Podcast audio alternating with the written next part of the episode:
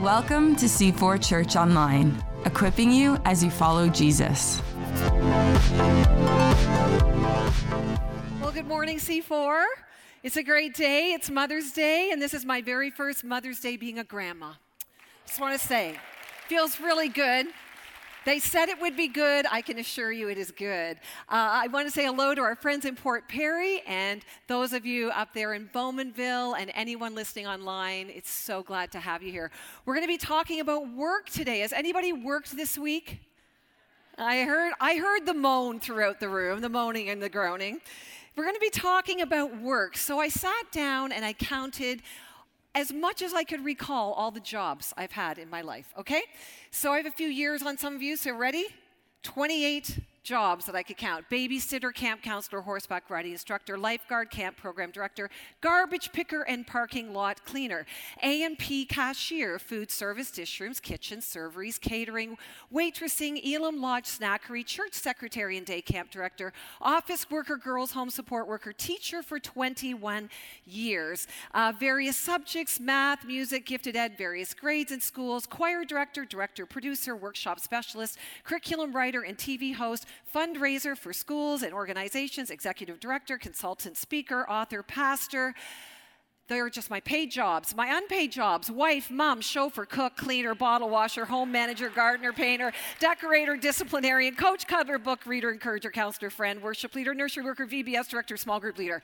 Anybody tired already? Right? We work we work a lot in our lives. We work jobs that we love. We work jobs we don't love so much. We work at jobs that we might like our pay. We work at jobs where we might not like our pay or get paid at all. How many jobs have you worked in your life? And I'm guessing, like me, you had jobs you didn't like so much. So, which one out of that list do you think I maybe didn't like so much? Did you pick up on it? Garbage picker and parking lot cleaner. Like, what is that about? Well, you see, in my family, it was a rite of passage. No, we weren't a garbage family, garbage collecting family, but my dad had properties, and every single one of us had the privilege of cleaning the parking lot. So it didn't matter uh, whether you had extracurriculars at school five days a week, you got on the city bus in Oshawa, you had to get up Simcoe Street to my dad's plazas and pick up garbage, sweep curbs, empty the garbage containers. I mean, can you imagine how humiliating that was for a teenage girl? You know, but that was the rite of passage in our family. We had a very strong work ethic, and there was a high value of work in our home, and no job was too small. You know, your family upbringing actually influences your perspective on work, right?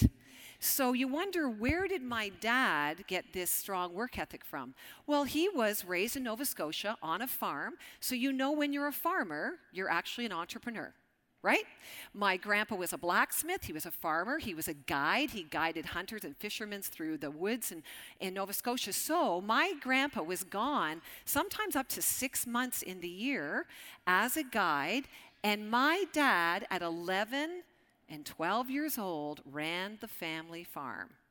So one day, while my dad, he's 12 years old, he's running the farm, a New Brunswick cattle farmer came into the little town of Kemptville, Nova Scotia, where my dad's, our family farm is still there today. And uh, he was looking for a dairy cow. Well, my dad had two milk cows, and one was really stubborn like so stubborn. This thing, he said, you couldn't hardly milk it. It would kick over the bucket every time. It just drove my dad crazy. Well, my dad at 12 years old sold that cow to that New Brunswick cattle farmer. And grandpa comes home and he's like, didn't we have two milk cows? Now we, what happened to the other milk cow? And my dad at 12 years old had to tell him he sold the cow. Well, grandpa said, Well, what'd you get for that cow? He said, $175. Well, grandpa said that thing wasn't worth 50 bucks. So, right there and then, what do you think happened in the psyche of my dad? I can make money. I can sell a deadbeat old milk cow to a New Brunswick cattle farmer. I can do anything. You see, just uh, work was a high value in our family. And from a young age, that's pretty much all that my dad did. You know what? It might be your family that influenced you, or it might be the generation you're born into. Every generation has its perspective on work. Let's start with the boomers. The boomers, born between 46 and 64. Here's the strengths of the boomers hard workers, right? These, the workaholics, are primarily found in this age group, all right? They're great team players, they're loyal to organizations, but boomers don't like change so much. They're very competitive, they like their rewards, and work is often a means to an end. Here's what happened very much in the boomer era is that faith and work were separate. Secular versus sacred was actually the view of work. I work in a regular sec- a secular job in order to support those perhaps doing more important things in the sacred realm. That was the mindset of the boomer. Then we go to Gen Xers, that's 65 to 76.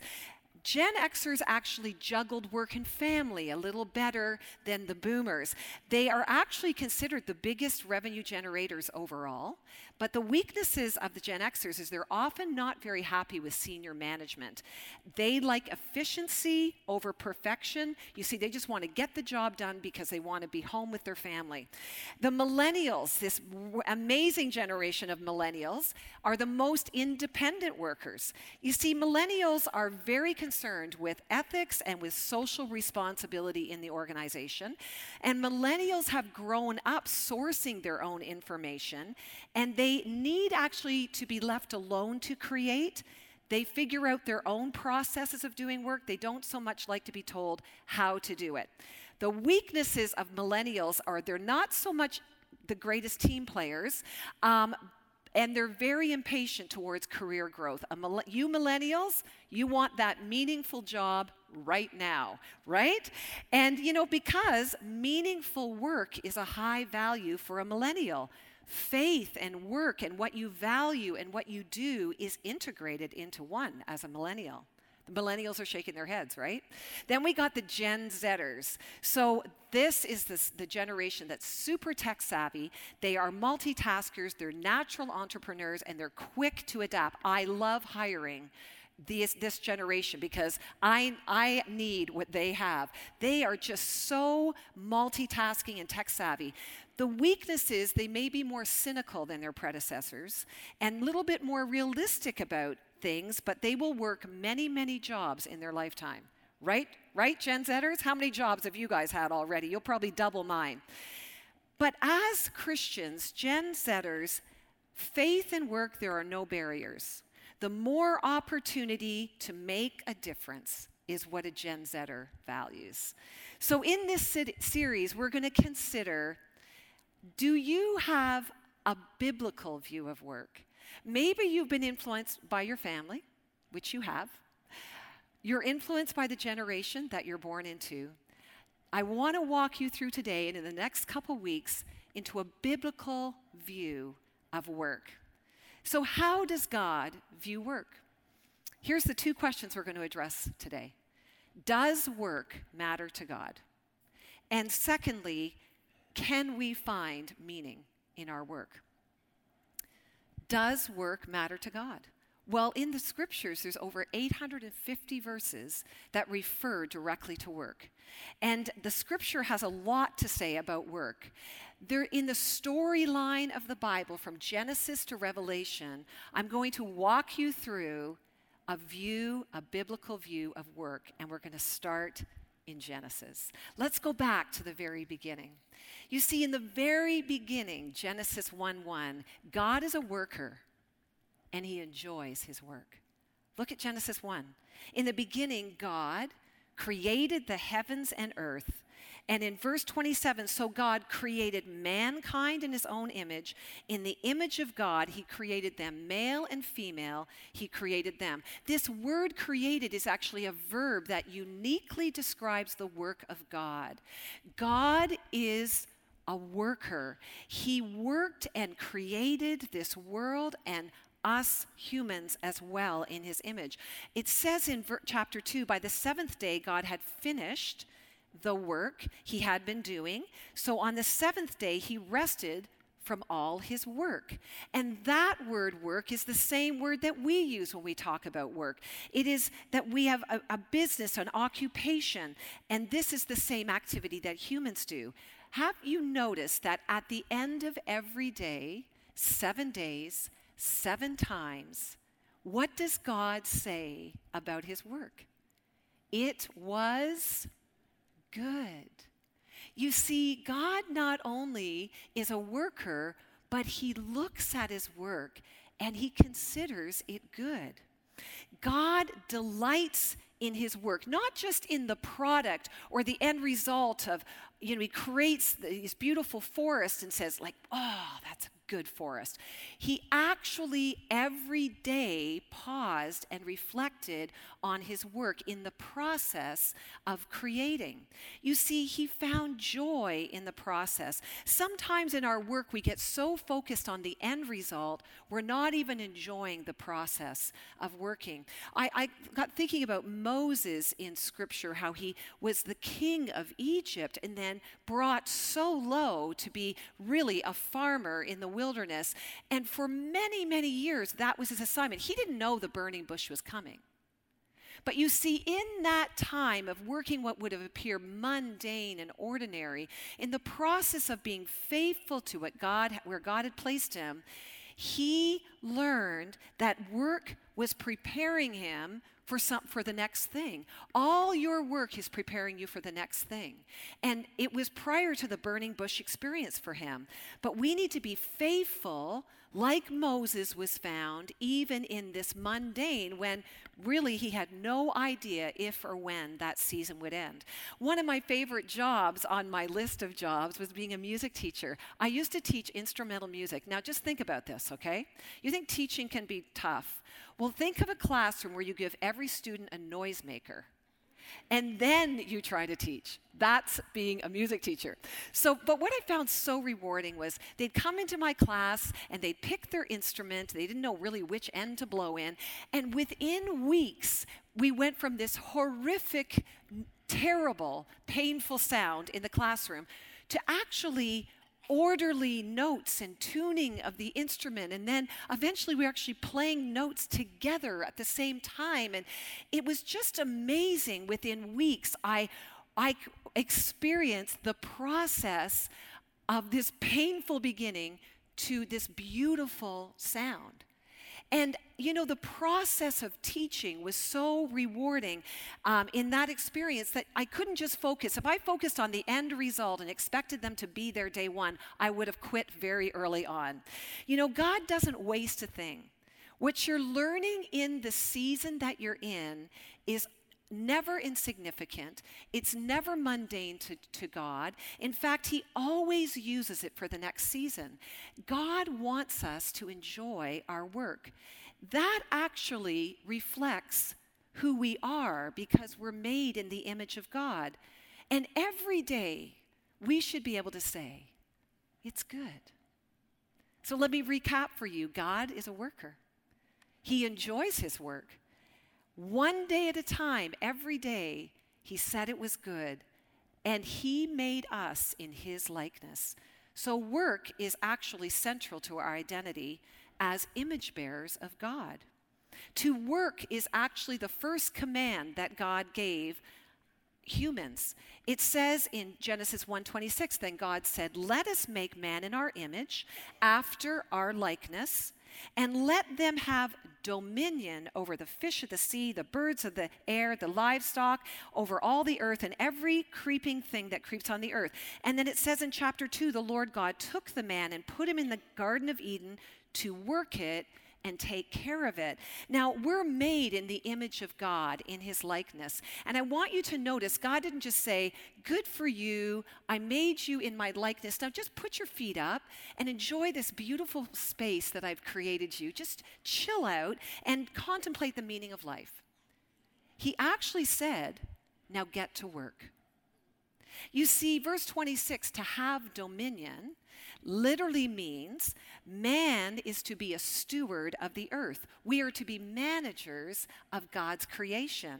It's a blessing from God that we get to work with Him, take care of, and be caretakers of what He created. In verse 15, it says to work it and take care of it. The same word in other versions says to tend and keep. Part of our identity and our purpose from the very beginning is to be workers and to work with God. One said it this way the opening narrative of Scripture points to the centrality of work, both divine and human. Work is not something we do on the side to support what really matters in life. Hmm. Work is essential to our created identity and purpose. That's the way God made us. And the world God created will only reach its full potential through the work of human beings. That's the way God made it. Wow.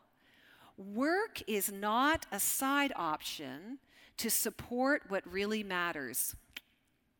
Time to pause. How many of you, right now, that's how you view work? It's like this necessary evil in your life that you must endure to get to what really matters wait a minute. Do we consider that work is actually a result of sin? We can already see that we were working before sin entered the world. But what happened when sin entered the world? Well, let's read Genesis 3. Cursed is the ground because of you. Through painful toil or work, you will eat food from it all the days of your life. It will produce thorns and thistles for you, and you will eat the plants of the field. By the sweat of your brow, you will eat your food. Work itself was not cursed in the fall. Rather, God cursed the ground as a result of sin, but not work. I want you to notice three ways that the curse affected work. First, work had been a joy, but now it would be toil people would feel burdened down by it and even come to hate it. Secondly, thorns and thistles um, would hamper people's efforts to exercise dominion. In other words, the earth would not be as cooperative as it's been. I imagine before sin entered the world and the curse came, that Adam and Eve had great joy in gardening, in tending the garden, in working with the animals, in caretaking God's creation. But after the fall and the curse, these thorns and thistles and the ground itself would have hardened and been difficult to work with. And thirdly, people would have to sweat to accomplish their tasks. Now, I hate sweating. Can I just say that? I really detest sweating. And yet, work would require enormous effort and energy. Some of you work at jobs that require a lot of sweat of your brow. You see, pre fall, Adam and Eve worked the ground with no sweat no labor. Pre fall babies were still made in the same way, but ladies, no labor attached to childbirth. But after the curse, we still work, but labor, it's labor intensive. We still have babies after the fall, but it's painful and we labor in childbirth. You know, even after the fall, after the curse, we can still say that work is good, that work is of God, and that work is actually a gift of God. Let's look at Ecclesiastes. This is what I've observed to be good that it's appropriate for a person to eat, to drink, and to find satisfaction in their work in their toilsome labor under the sun during the few days of life that God's given them, for this is their lot. Moreover, when God gives someone wealth and possessions and the ability to enjoy them, to accept their lot and be happy in their work, in their toil. This is a gift of God. Is that the way you view your work? God is a worker. We're made to be workers too. God found joy in his work, and we are to find joy in our work too. Work is part of our identity and our purpose, and work is a gift from God. let's look in the New Testament at Jesus' example. We see in John 1 in the beginning was the Word, and the Word was with God, and the Word was God. He was with God in the beginning. Through him, Jesus, all things were made. Without him, nothing was made that has been made. You see, the Word, who is Jesus Christ, was actively participating in creation from the very beginning. In fact, all things were made through Jesus. Jesus' role in creation was that of a worker. When Jesus himself in the incarnation comes to earth, he not only comes to earth to be our model, to exemplify in our lives how we are to live our lives, but he comes to redeem creation and his created beings back to himself. Let's look at his earthly life. Jesus worked approximately 18 years of his life in an ordinary job. Uh, in Mark 6 refers to him as the carpenter. We know that his dad Joseph was a carpenter, and often we picture Jesus, you know, building tables and chairs. Perhaps that's what it was, but a more accurate translation of the word carpenter is actually builder. Jesus could have worked with wood, he could have worked with stone or metal, and he was most likely an owner and manager of a small business that he would have inherited from his dad Joseph. Jesus' first career for 18 years of his life was manual labor or ordinary labor. labor. Why would God incarnate spend six times as long doing ordinary work? He only spent three years in public ministry. Well, apparently, God did not consider this a waste of time. It wasn't unimportant and it wasn't less than. Jesus says in John 4, my, my food is to do the will of him who sent me and to finish his work. You see, Jesus worked and he participated with his Father in his work. From creation to the way that he lived on earth, he was a worker, not just to fill in time so that then he could do the real work of ministry, but as an expression of God himself. Jesus simply changed jobs. He went from a laborer a builder to a preacher and a teacher. Work truly matters to God. It's the way we participate in tending and caring and keeping and working with God. We're called actually to be a good steward of whatever we're given and wherever we're placed. Work is central to our identity as we reflect who God is, and every single job that we do is an opportunity to represent our dad. Let me take you to Colossians 3. It says in verse 17, and whatever you do, let me say that again. Whatever you do, whether in word or whether in deed, do it all in the name of the Lord Jesus, giving thanks to God the Father through him. In verses 23 and 24, it repeats that phrase again. Whatever you do, whether you're picking up garbage in your dad's parking lots, whether you're teaching a child how to read, whether you're wiping noses or changing diapers, whether you're an engineer, a doctor, a lawyer, a filmmaker, a book writer, whatever you do. Work at it with all your heart as working for the Lord, not for human masters, since you know that you will receive an inheritance from the Lord as a reward. It is the Lord Christ that you are working for. It's the Lord Christ that you're serving. Whatever you do, I've worked in the home, I've worked in the marketplace, I've worked in ministry. Whatever I do, we do it all in the name of the Lord Jesus Christ. When you do something in someone's name, you're actually doing it on their behalf and you're representing them. As I picked up garbage in the parking lot, everyone knew that I was the landlord's daughter. There's the landlord's daughter out there shoveling garbage, changing the garbage containers, picking up garbage. You see, I was doing it really in the name of my dad.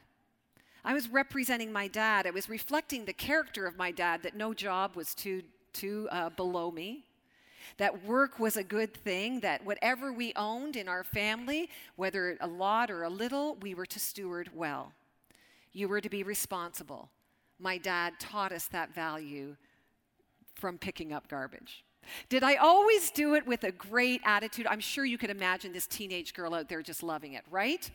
No, but you know what? I was paid 20 bucks a week to do that job. Now, you young people, before you think 20 bucks a week wasn't much, like you make 20 bucks an hour, that was in the 70s, okay? That was a lot of money that I made, and I tucked that money away to help me with my future education. So, whether you teach or you manage staff or you sweep parking lots or you're at home with b- babies or toddlers or, Lord help you, teenagers, or you're an accountant or you're a salesperson or you're changing diapers or you're a nurse or a doctor, writing films, making, you know, uh, books or cleaning houses, do everything. Everything in the name of your dad. God doesn't waste anything. We reflect who our dad is as we are working. Our work is so closely connected to our identity that sometimes we have, I would say, distorted or twisted identities when it comes to work. What are the two questions that you ask when you meet someone? What's your name? And what do you do? Right? So closely connected with our identity. Often Christians struggle with this question because they're struggling with does my work really matter to God? I'm just a fill in the blank. I'm just a carpenter. I'm just a sales clerk. If I was in full time ministry, then my work would matter. In fact, then I would really have greater purpose, is often in our psyche as believers. I believe the church has actually done a disservice by highlighting or raising up a small percentage of jobs that really matter. Missionary work, social justice work, race relations, or church leadership, what we refer to as ministry, what does this say to the 99% of Christians who are not professional pastors, evangelists, or activists? How do, you, how do they participate in meaningful work? This vocational hierarchy that somehow has been communicated and created, we often praise those who are in what we would call vocational or full time ministry, and we don't give as much attention to those perhaps building roads working in the medical field, saving lives, managing stores, you know, raising students, feeding babies. Are we only a few of us in God's work? Should Christians all quit their marketplace jobs and just come and work at the church? You know, you'll feel a lot more valued in the eyes of God. No. All work matters to God. Let's take a little time out with this twisted identity issue. You know, we have identities in the work that it, it, distorts our perspective. I call it the ding and the dong, okay? This pendulum. Here's the ding we've already talked about that work is evil, that is somehow bad, that it's this necessary evil that I must endure in my life. Well, if that is the ding, the dong is my work defines me. What I do is gives me value and gives me purpose. Well, you see, that's not, neither one are a biblical view of work. Does your work actually define you? Are you so defined by what you do? This is actually more deeply rooted in your need for affirmation either from God or from others. Without a paid job, perhaps you don't feel quite as valuable. I remember in a transition, I'd been teaching for a while and I was working for TV Ontario and I was out training other teachers and I loved what I was had the privilege of doing. And then I had babies. And you know, I wanted to be home with my babies. I wanted, I wanted to be able to balance the work life thing. And I remember being home in a season with, I had three babies in three years, so I was pretty busy. And I decided it maybe be a good idea to take the neighborhood kids in and maybe I'd babysit them and, you know, maybe I'd like run a school right there, you know. Well, I, re- I realized one afternoon I was in my backyard and I was making 250 an hour and I felt like 250 an hour. You know, like I felt I was in this identity crisis of what is bec- what have I become? Like I used to be somebody and now I'm a just a mom at home with kids. You know, like my identity, I went through this real seeking out of of value and self-worth.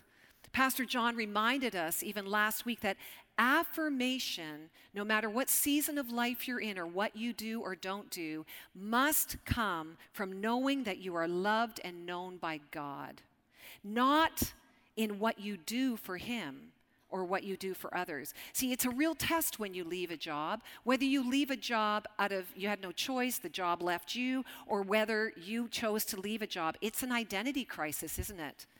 Who am I now without that title, without that role? It really tests where your identity is rooted in. So, no pendulum swing, people, no ding or dong. Work is bad or work defines me. We have to get a healthy view of, of work. And so we, we go to the scriptures and find once again that work is central to our identity and our purpose as we represent and work for God. You see, you find your true identity as you work for Him. 2 Corinthians 5 tells us who we really are. Therefore, if anyone is in Christ, they're a new creation. Uh, the new creation has come, the old is gone, the new is here. All this is from God who reconciled us or brought us back to Himself through Christ, and now He gives us our true job, the ministry of reconciliation, and He's committed to us the message of reconciliation. We are therefore Christ's ambassadors, as though God were making his very appeal through us. We all, as believers, have the same identity. We are ambassadors of the Lord Jesus Christ. You see, an ambassador is a citizen of one country that goes and lives in another country, and their job is to build relations between the two countries, right? So, as an ambassador, we are truly citizens of heaven living on this earth, and our role is to build relationships between people on earth, directing them to God Himself. The ministry and the message of reconciliation is our job, is our calling as ambassadors representing our dad on earth. We all have the same purpose, but God strategically places you in the family He places you in and in the work settings He places you in strategically to represent Him. See, whether your assignment or your station or your appointment or your duty or your particular workplace is in the marketplace, whether it's in the home or whether it's a ministry setting, every one of us have the same calling to be ambassadors of the Lord Jesus Christ in those particular assignments and settings that God uh, gives us. And while we are in those places, we need to dress for success. Do you know how you dress for success as a believer? Well, you see, before you become an ambassador, you're wearing the cloak of sin. That actually your identity is that you are far from God. But Jesus says, Give me that cloak of sin, put it on me, and I'm going to redress you in my clothes of righteousness. And now, as you go about your everyday life in the settings that He puts you in, you're wearing the clothes of Jesus. You're wearing the righteousness of Christ. You can wear your clothes anywhere He puts you. You can wear your clothes in any season that He puts you in, whether you're taking care of kids in the backyard, or you're preaching on a pulpit in a stage, or you're serving in a school or a marketplace setting. You are wearing the clothes of Christ. You are His ambassadors, and this is what gives you meaning in your work. You see, it's not as much about what we do as who we are, where we are. And whatever we do, not only does your work matter, but who you are when you're working. Whatever we do, I believe that Christians need to be the best workers out there. I believe that as Christians, when we represent and wear the clothes of Christ in our settings, that people need to go, man, there's something different about them. How is your reputation at work? Are you known as a lazy worker? Are you known as uncooperative? Are you known as unreliable or one that shifts blame or is half hearted about their work? You see, that's not wearing the clothes of Christ. Our reputation as Christians, we should be known as the hardest workers, the most reliable, the best team players, the ones that go in to not be the problem but solve the problem, the one that take responsibility. That should be our reputa- reputation as believers. How are you representing your dad? So, who are the people that God has put in your care where He's placed you? Are, is it the children you're with? Is it your employees, your clients, your students, your church members, the community? Different seasons of work will connect you with different people. I love actually that I've got to work with little ones I got to work with like bigger ones, and now my primary job is, you know, the older ones. Like I, I work with adults and mature people for the most part. And you know what? I love that God has placed me in seasons of my life where I've got to work with all ages and stages. Doesn't matter if I've been in the marketplace, doesn't matter if I've worked in the home, doesn't matter if I worked in ministry, that each one of those jobs are opportunities to, to uh, represent my Heavenly Father. Serve the people well represent Jesus well. You know, God rewards our work. All work matters to God so much that He actually rewards it. Ephesians 6 says it like this He's referring to your boss Obey them not only to win their favor when their eye is on you, but as slaves of Christ, doing the will of God from your heart. Serve wholeheartedly, as if you were serving the Lord, not people, because you know that the Lord He'll reward each one for whatever good they do, whether they are slave or free, whether you're the employee or the boss. You know, we don't just work for the approval of our bosses or rewards, although, don't miss that, if you work wholeheartedly, you will gain the approval of your boss.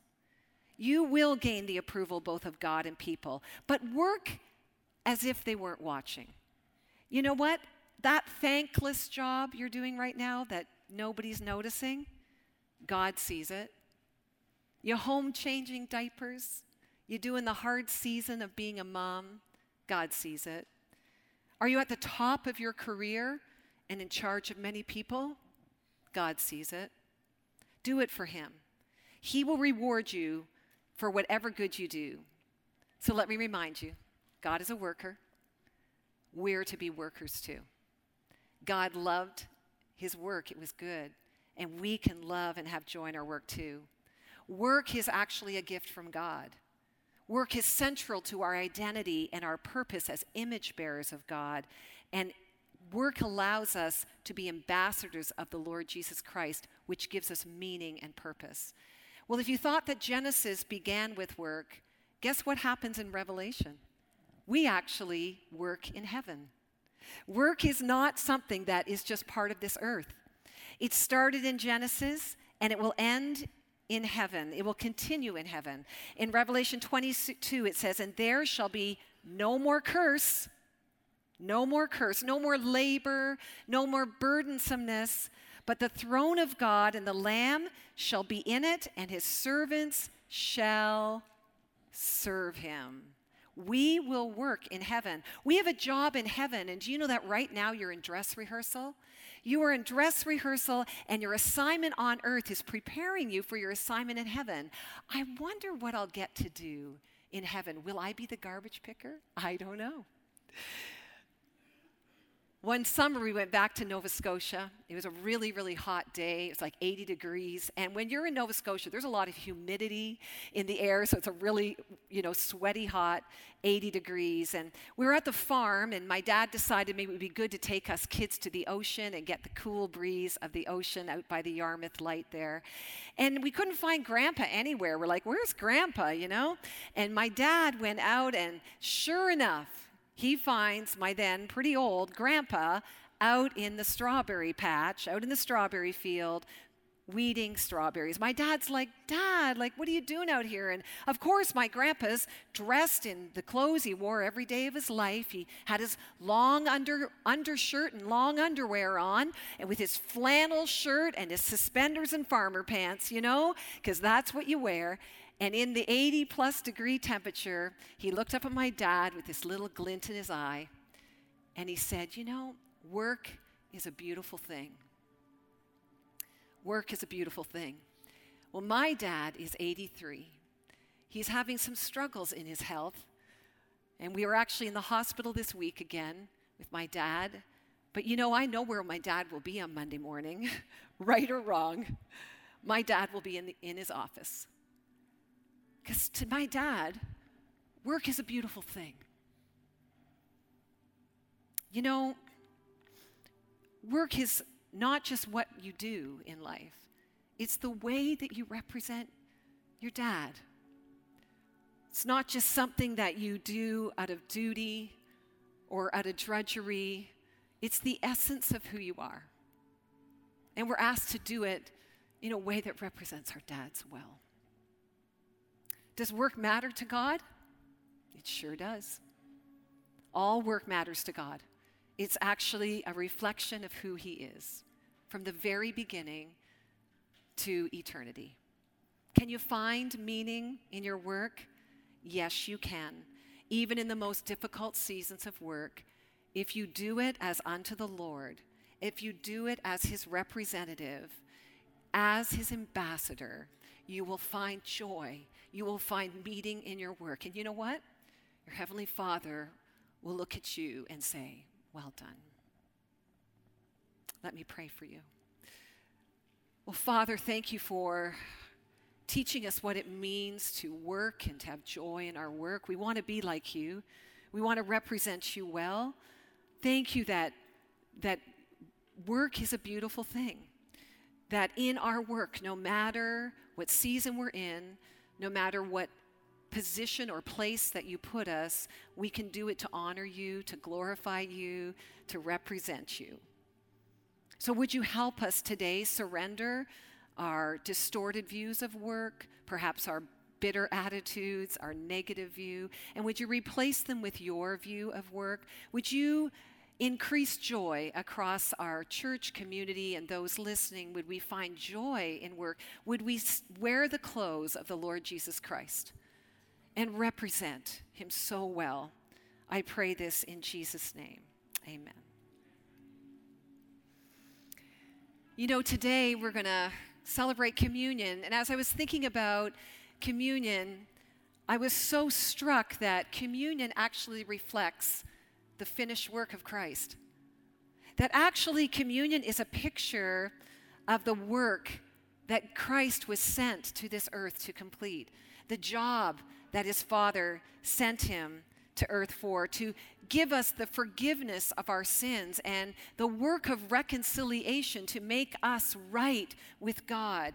And as we take the wine, we're remembering the shed blood of our Lord Jesus Christ because scripture says, without the shedding of blood, there's no forgiveness of sins. So we take the, the cup today and we remember the finished work of Christ in his shed blood that we can have forgiveness of sins, that we can be reconciled, made right with God. And then as we take the bread and its brokenness, we're reminded that Jesus broke his body on our behalf, that he was broken for us, that we should have suffered that punishment, but he took it on himself. And not only does he reconcile us back to himself, but he gives us the beautiful ministry of reconciliation. Would you wear the clothes of the Lord Jesus and his righteousness? Would you worship the Lord Jesus as you remember his good work today through communion? If you're not a follower of the Lord Jesus, then we just ask you to pass the elements because this is a, a picture and a reminder for those of us who have chosen to follow Christ and put our faith in his death and his resurrection. And if you're a Christian who's in rebellion, don't take this and, until you've made things right with God or perhaps someone else. But, you know, it's a good place to repent of your sin. Scripture says if we repent of our sin, he's faithful, he's just and He forgives us of our sin. Maybe you need to make a, take a moment today to repent of your wrong attitude or your perspective on work in your life, and you ask God for His forgiveness. So, the final words of our Lord Jesus Christ was, "It is finished." The work is complete, and it is good. His work is a beautiful thing. Praise God. To connect to the ministries of C4, visit c4church.com.